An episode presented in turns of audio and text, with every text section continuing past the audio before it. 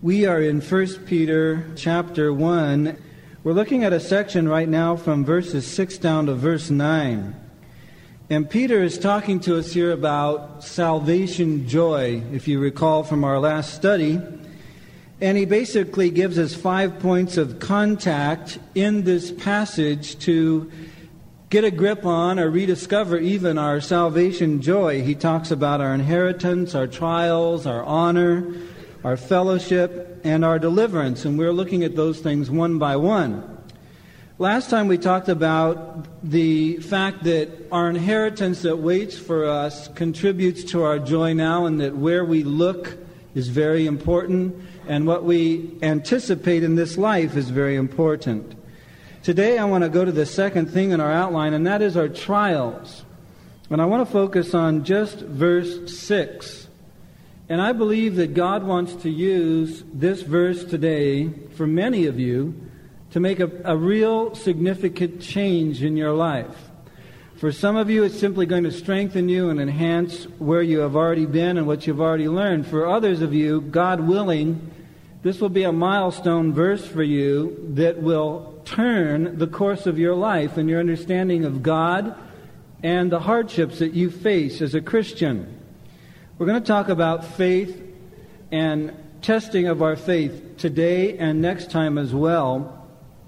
And I think that as you grow as a Christian, you begin to realize that the faith that you have in your heart is not some weed that is indigenous to the soil of your heart as a human being, but rather it is a rare plant that has been placed there by the supernatural work of God and the infinite wisdom of God.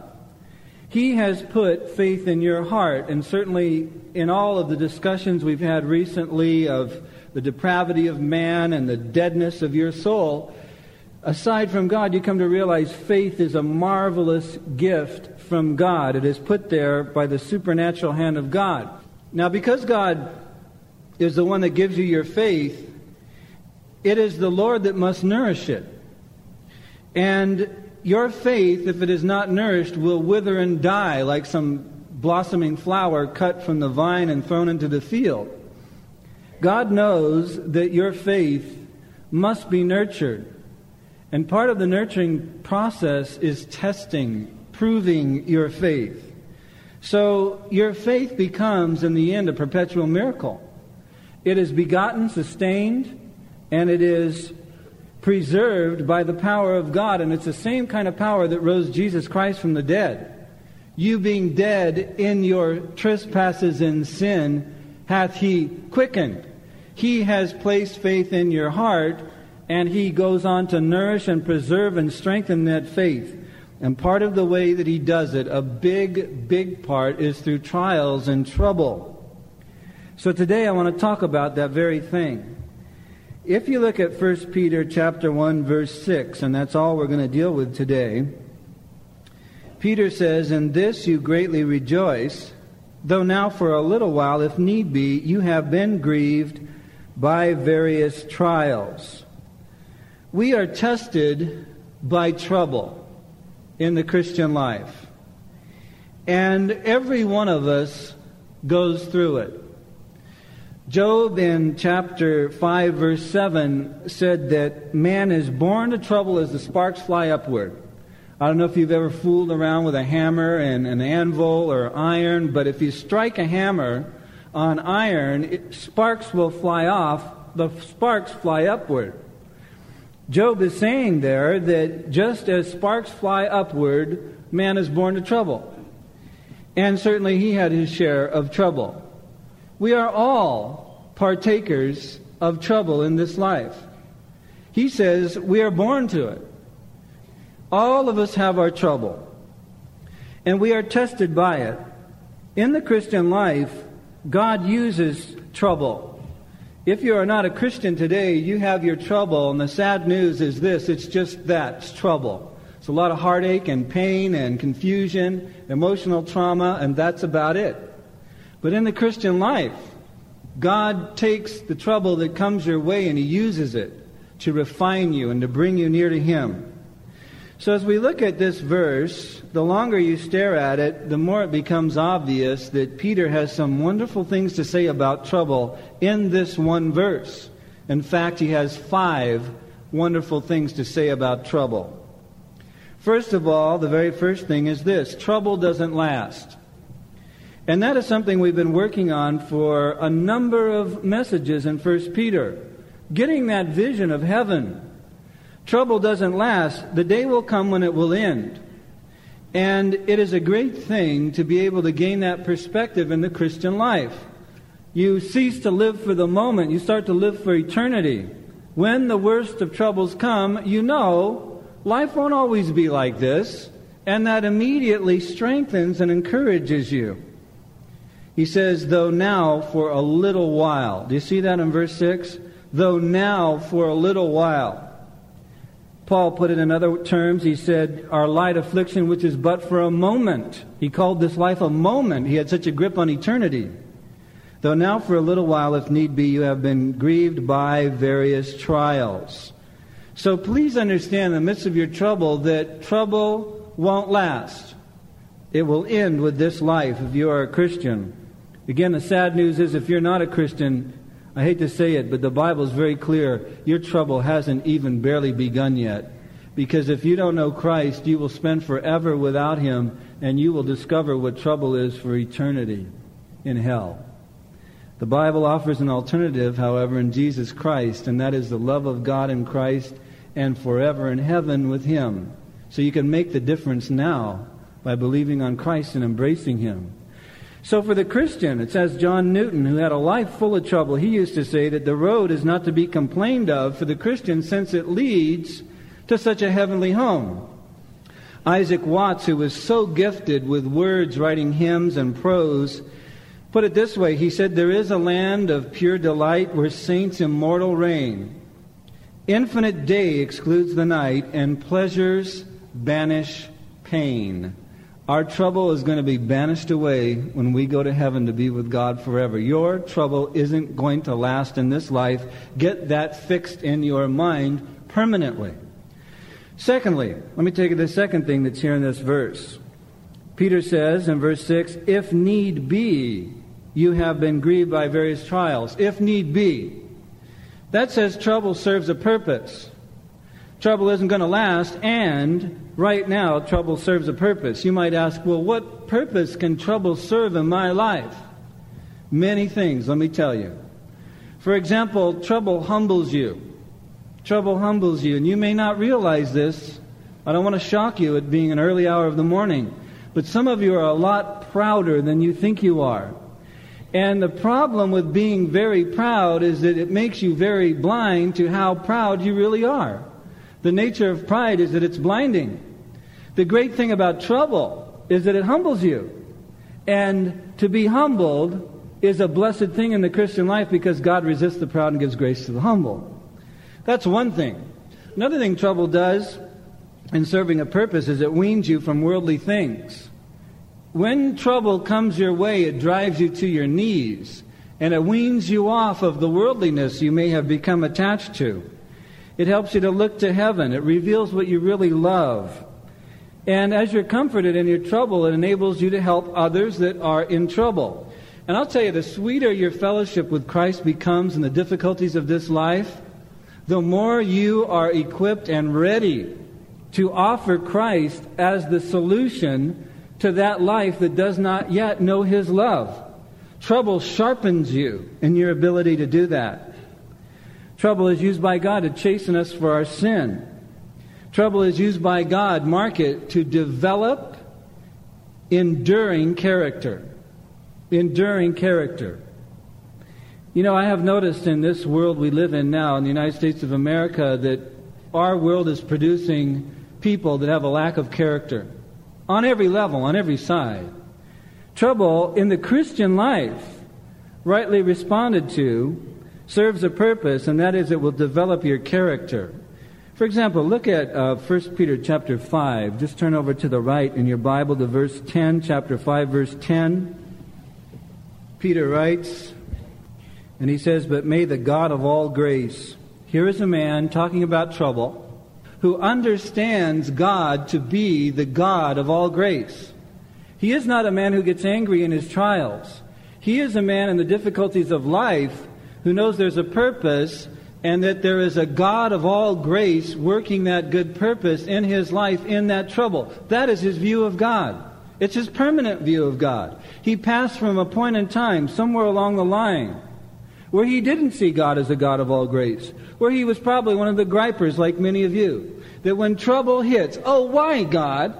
Why me? Oh, I thought you loved me, God. You don't love me, God. No. May the God of all grace and may God impart to you that vision of Him today in a lasting way.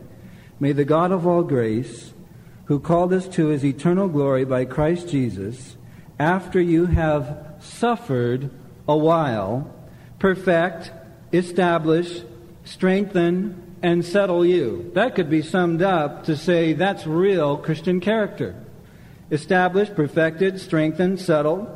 You see, the effect of trouble on your life as a Christian is to strengthen you. How many of you here have a lap dog? You know those sweet little things, you put bows and ribbons on them, you know. The little poodle type. Everyone I've ever met that was this big a poodle was named Tiffy. And as it sat on its owner's lap, for some reason its tongue comes just slightly out. And it just sits there with its ribbon and you know what I'm talking about? I don't know why those little dogs, they're like that. But you take a little lap dog, and because they just hang around people's laps all the time and wander around the house, let out occasionally, um, they're not very strong. But if you compare a lap dog with, say, a wolf out in the forest, out in the forest, a wolf has to run fast to get its meal. It has to fight for its life. And in the, in the end, a wolf is a very, very strong creature, and it's the trouble that makes it strong. And so it is in the Christian life. Trouble has a purpose, and God wants to use it to strengthen you. A third thing that we find here in verse 6 is that trouble brings pain. Trouble doesn't last, it will end with this life. Trouble serves a purpose. And the third thing is that trouble brings pain. Look at verse 6. He says, In this you greatly rejoice, though now for a little while, if need be, notice you have been grieved by various trials. There is the pain, grieved. These trials and the trouble that comes our way in life bring emotional pain, brings often tremendous mental anguish and anxiety. And then there is that whole realm of physical pain it's real. And we all face pain in this life. But I have come to realize, and I hope you are too, that pain has such a big part in changing you. Pain, I think often pain drives home the lesson when other things do not. If nothing else, pain makes you think, it forces you to ask questions. Pain has a real part in changing you. Take physical pain, for example, sickness, and I'm not talking about the flu that we all have lately. That's just a part of life. That is nothing. It's just a part of life. I'm talking about real sickness, when you have a serious illness or a serious physical affliction. I have found that sickness is God's messenger to call us to meet with Him so often. Prone to wander, Lord, I feel it, prone to leave the life I love. And God knows that about you, and He knows that about me. Often, sickness and affliction and bodily pain is a messenger to call us to meet with God. And further, I have found this in my own life. I love to read commentaries. You know, you hear me quote the names of these great redwood giants of the past in the Christian church. I love to read commentaries. But I have found that there is no commentary that opens the Bible so much to me as sickness and pain. I am driven to the Bible in a state of mind and heart in my pain that I don't have otherwise. And I go searching through the Bible to find God and to find answers. You know what I find there? I find God and I find answers. So I find that there is no commentary that opens the Bible more to us than sickness and sorrow and pain. Pain has its place in the Christian life. C.S. Lewis, you know his name? You probably know him for the Chronicles of Narnia and some other things that he wrote, but C.S. Lewis was a great thinker, great Christian. And he used to say that God whispers to us in our pleasures, He speaks to us in our consciences, but He shouts in our pains. And then he said this pain is his megaphone to rouse a deaf world. I like that. Not because I like pain, but because I like that kind of insight. Pain is God's megaphone to rouse a deaf world. It is used by God to get the attention of the individual. And certainly C.S. Lewis knew his degree of pain. I don't know if you know his story, but he lived his life mostly, almost his entire life as a bachelor. And finally, the right woman comes along in his life, late in life, and they get married, and her name was Joy, and they discovered right away that she had cancer, and within a year and a half to two years, I don't think it was even a full two years, she was gone. So here's a man who waits his whole life. He's gone gray. He has all his fair share of wrinkles and all the loneliness that comes with being a bachelor finally the right woman, to be snatched away within a matter of months, really. He knew his fair share of pain. But out of his pain came so much in his relationship with God. Charles Spurgeon is one of my great heroes. I read him every week almost of my life. His sermons is, are, are more alive to me than almost anyone on my bookshelf. Every pastor I know that's into the Word of God reads Spurgeon, and every pastor I know that isn't into the Word of God doesn't even know who he is. And you wonder why the life, why the power, why this man who endures the sands of time speaks to us, shouts to us from the 1800s. Why? He being dead yet speaks. Spurgeon spoke of his own life in these terms. He said, I owe everything to the furnace and the hammer. I have made no progress in heavenly learning except when I have been chastened by the great schoolmaster. The best piece of furniture in my house has been the cross. My greatest enricher has been personal pain, and for that I desire to thank God. I can truly say of everything I have ever tasted in this world of God's mercy, and my path has been remarkably strewn, he said, with divine loving kindness. I feel more grateful to God for the bodily pain I have suffered and for all the trials I have endured of different sorts than I do for anything else except the gift of His dear Son. I am sure that I have derived more real benefit, permanent strength, growth in grace, and every precious thing from the furnace of affliction than I have ever derived from prosperity. Now, those are the words of a man deep in God. Children, young men, and fathers, First John talks about, those are the words of a father in the faith. A man who understands pain and its place in the Christian life. And do you realize, some of you may be there now, that there are those times in God's providence when you hit the most painful thing you have ever gone through. And yet, and I'll say to you, if you're there today, it's probably the most needful thing in your life right now. And all wise, all loving, all gracious, the God of grace has seen fit to apply this technique in your life now. And sometimes the hardest thing to understand is the most needful at this point in your life. In 1857, at the outbreak of the Sepoy rebellion in India, the Hindus attempted to slaughter as many Englishmen as they possibly could. And they especially went after the officers and their families. One such officer and his wife had gone to a neighboring town not knowing that there was any danger threatening. They left their little daughter at home in the care of a native nurse of whom the girl was very fond. When the uprising began, little Ellen was in mortal danger in spite of her tender years, for she had white skin and she was an officer's child. But her father's countrymen did not forsake her. One of them galloped to her home and snatched her from her dark skinned nurse, remounted his, his horse, and holding little Ellen before him, By this time, the shouting, frenzied people filled the street, and they attempted to stop the horse and kill both the rider and the little child. But the man drew his sword and he fought valiantly every foot of the way, all the time holding the child firmly in his left arm.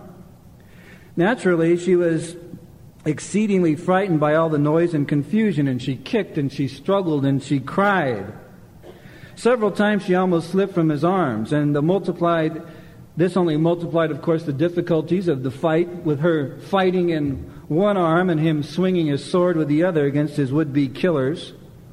But at last he won through, and after a long, hard ride, he delivered his little charge to her mother. Who can picture the frantic joy of the parents to have their little one safe with them again? Their gratitude knew absolutely no bounds. But you see, with little Ellen, it was entirely different. As far as she was concerned, all she could feel was deep resentment for her rescuer. You see, all she could think of was the fact that he had held her roughly, that he had shaken her so much during the ride, and that he had, of all things, refused to let her go back to her nurse, of whom she was so fond. In her mind, all she could think was this How could a man so rude be considered a friend and a benefactor? But you see, as they looked at her, the sad thing was that under no circumstances could they get her to kiss that man or hug that man and thank him. Now, what was beyond the understanding of that child, I think, is perfectly obvious to us. You see, as Ellen grew older, she must have often been ashamed of her childish ignorance for failing to recognize that this officer risked his life to save her, to rescue her, and that all the bumps and all the jolts and all the thrashing around during the wild ride were simply the unavoidable effects of bringing about her rescue.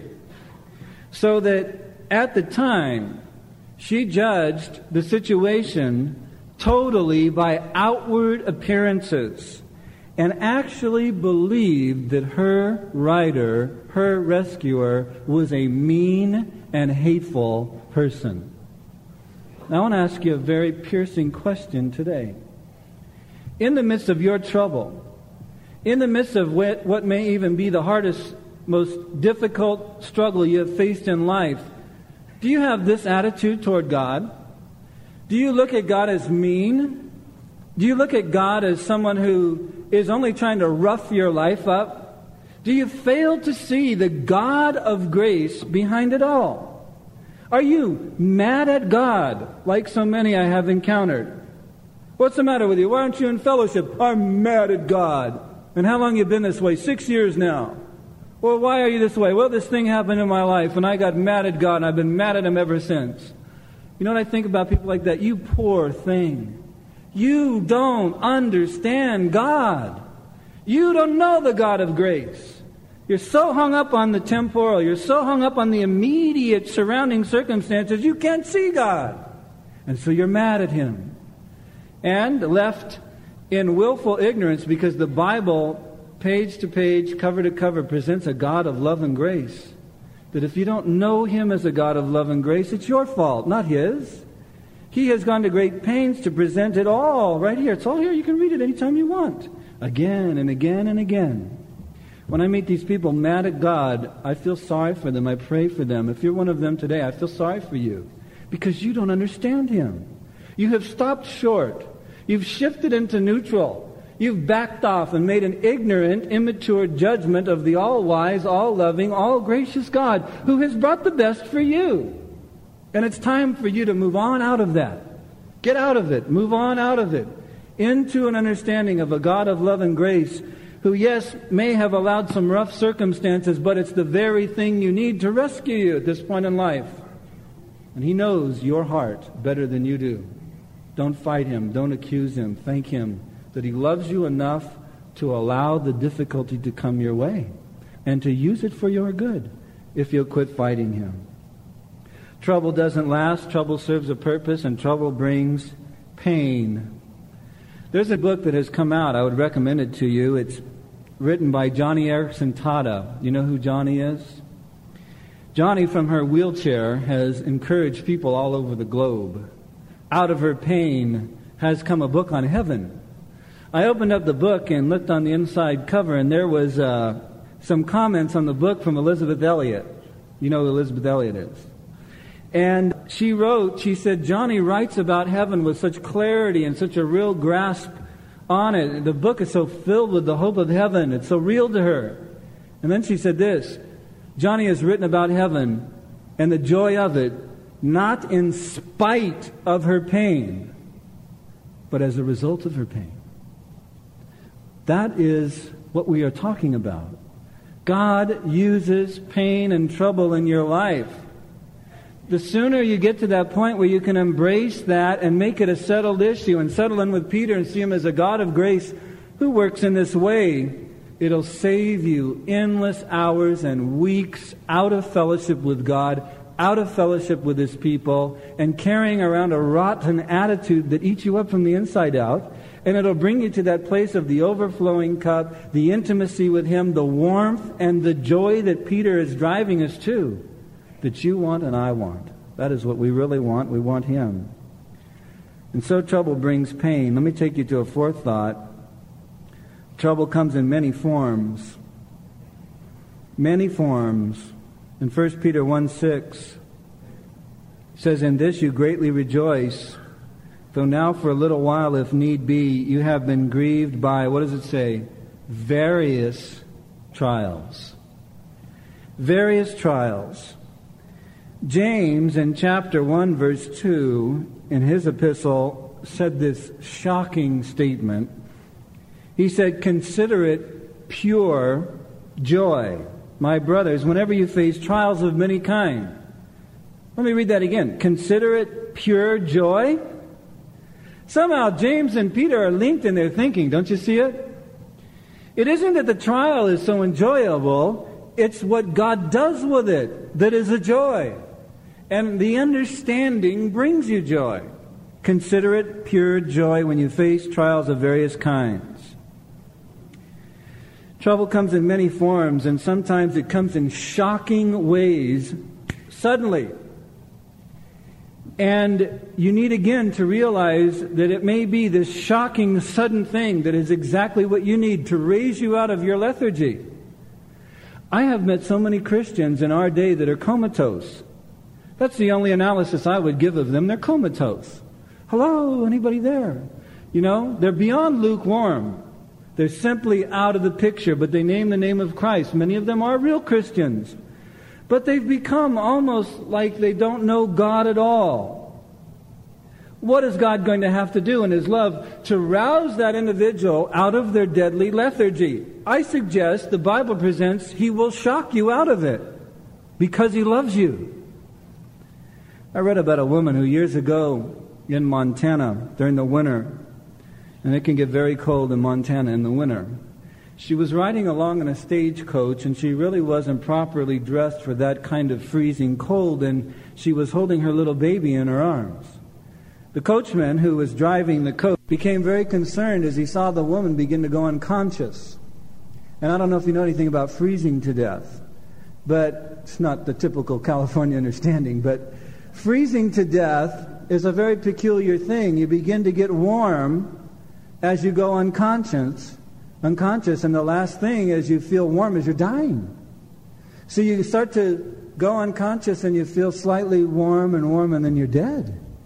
So he looks back and he sees this woman holding her child, and she's going unconscious, and he knows if she goes unconscious, she will die. She'll freeze to death.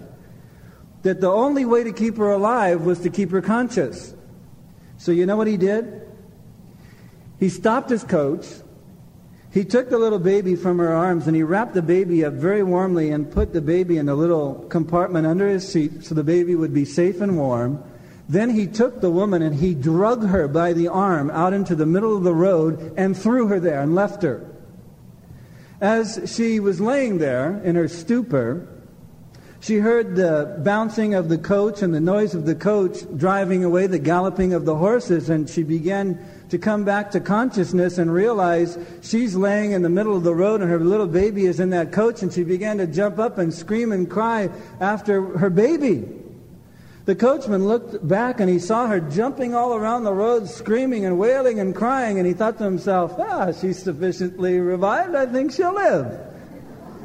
So he turned around, he went back and he picked her up, put the baby back in her arms, and on they went, and the woman lived. I think that sometimes God needs to take measures like that with us to shock us out of our deadly lethargy. And I have been there many times. I feel free to confess it to you. And I look back now and I thank God for those times. That God loves me enough to not leave me in an unconscious, totally lukewarm state as a Christian. He loves me too much to leave me there, and so he'll bring drastic measures to pull me out. And when that happens to you, you th- should thank God for it. Various trials. Do you know that Peter uses this phrase, various trials? The Greek is a word that means literally many colors. He only uses that word one other time.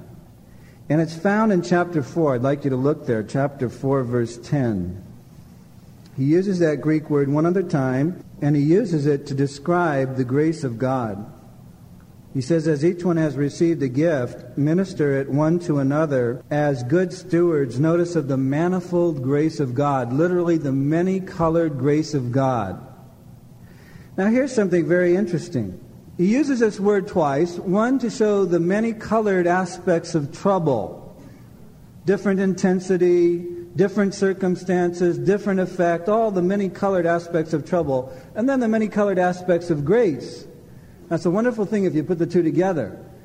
If you put the two together, what you find out is that trouble is multicolored and so is the grace of God, so that it's as if there is no color of a trial, that God doesn't have the right color of grace to match up to it. So that, in other words, there is no measure of trouble that God can't match with the same or more measure of grace.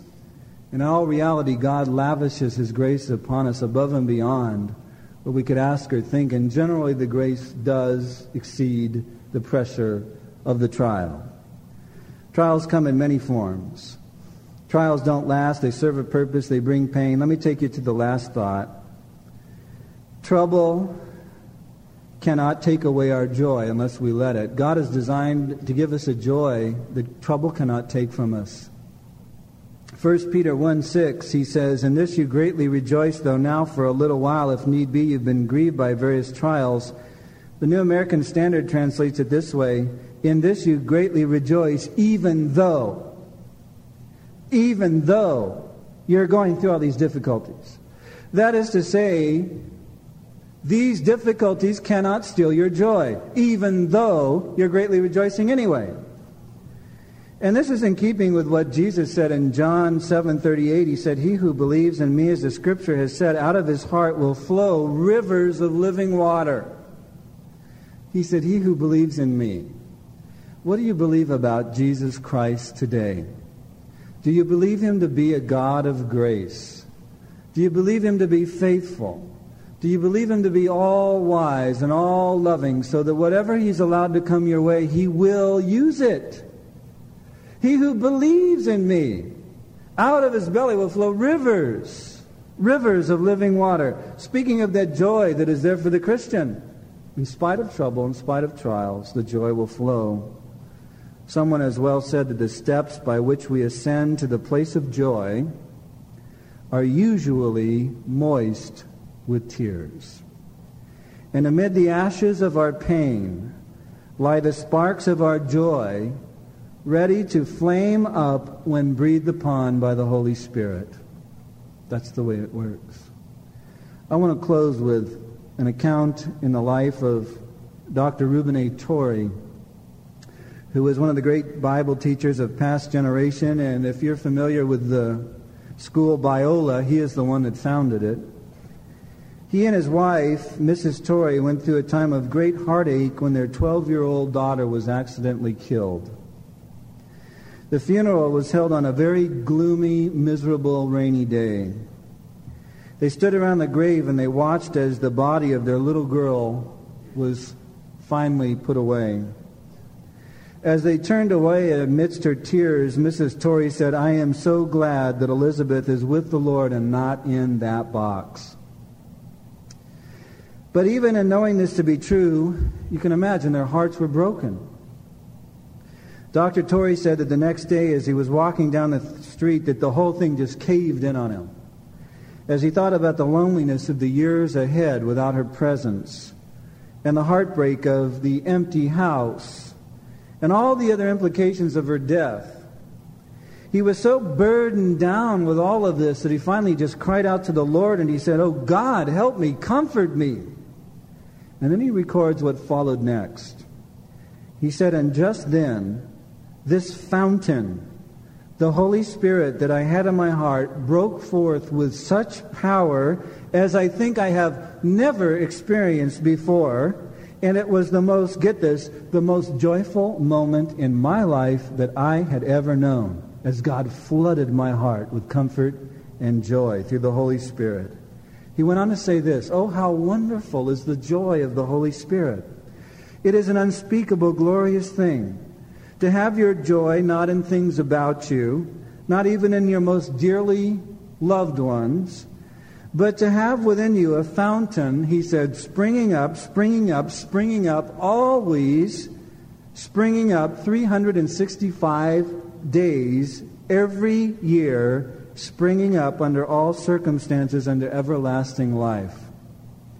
This is the God I serve. This is the God you serve if you're a Christian today. This is the God, if you're not a Christian today, you need to turn to and embrace because He has the answers for your life. And He has the strength and the joy that you need. It is the joy of the Lord that is my strength. And this is a joy that trouble cannot take from me. It is my joy. It is my gift from God the Holy Spirit. And as God is using the trouble that comes my way, He is also on the inside manifesting the joy that I need to be my strength. And I can tell you, as Reuben A. Torrey, I have found it to be true in my life. In the most painful moments of my life, I have cried out to God and said, Lord Jesus, you said you would not leave me comfortless Show me your comfort and give me the joy that is my strength now. And he has never let me down. And it's the kind of a thing that when it happens, you can't even explain it. And your friends and loved ones are saying, you ought to be cracking up and falling all apart. That's the time to tell them, you know what, look them right in the eye and say, you know what, if I didn't know Christ, I would be cracking up and falling all apart. But he is so true to his word that I know joy and I know comfort and I know peace now, even in spite of the great pain that has come to my life. And that's one of the reasons I love him so very much, because he is so very, very good to me. You see, all human beings go through trouble, but trouble for Christians is a whole different issue because Jesus makes it so different. Let's pray. Father, thank you for your grace, that you are our great God of grace. We know that trouble comes across this earth and sweeps every human being in its path. But how we thank you that you use it to mold us, to shape us, to make us better people. Most importantly, to drive us to you, where we find that joy that comes to us as our gift from you by the Holy Spirit.